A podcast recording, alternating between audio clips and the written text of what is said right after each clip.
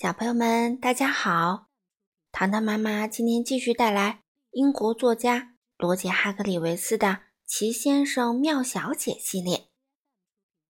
今天我们带来的呀是乐观先生。糖糖妈妈呢想把这本书送给糖糖小朋友，希望他做事情的时候总是能往积极一面想。另外呀。还有一个一直听糖糖妈妈讲故事的美美小朋友，糖糖妈妈也把这本书送给你，好吗？这本书呢，依然是由任溶溶翻译，人民邮电出版社出版。那我们就一起来听吧。乐观先生早上醒来时总是开开心心的，脸上还挂着灿烂的微笑。事实上，乐观先生的确是你遇见过的最乐观的人。不过，他也有一个让他不开心的秘密，只是没有人知道。反正暂时还没有人知道。英国人把秘密叫做藏在帽子底下的东西，而乐观先生的帽子底下呢，可是真的藏着他的秘密呢。乐观先生的脸上。总是带着微笑，从早晨的早饭开始，直到晚上洗澡的时候，乐观先生总是笑得合不拢嘴。甚至下雨的时候，他也很快乐。在晴朗的日子，他的微笑甚至比阳光还要灿烂，他周围的每个人都因此感到很开心。乐观先生从花儿旁边经过时，花儿也会露出微笑。滑稽先生遇见乐观先生的时候，觉得高兴极了，他甚至扮出了一副比平时更滑稽的脸，逗得乐观先生哈哈大笑。有一天，乐观先生出去散步，遇见了奢华小姐。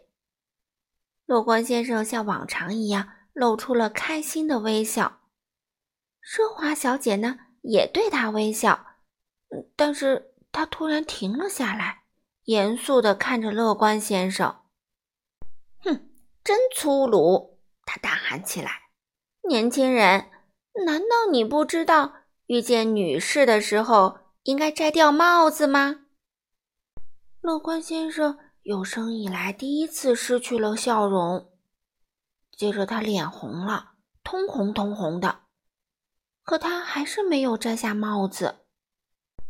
你真该为自己感到羞愧，奢华小姐大叫着说：“你为什么不把帽子摘下来？”我我害羞。乐观先生回答，他的脸更红了。不戴帽子，我就会变得很难看，这样我就会很难受。嗯，真的吗？让我看看，奢华小姐说。乐观先生摘下了他的帽子。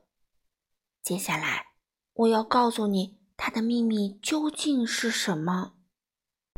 嗯，乐观先生啊，只有三根头发。奢华小姐问：“嗯，这就是让你烦恼的事儿吗？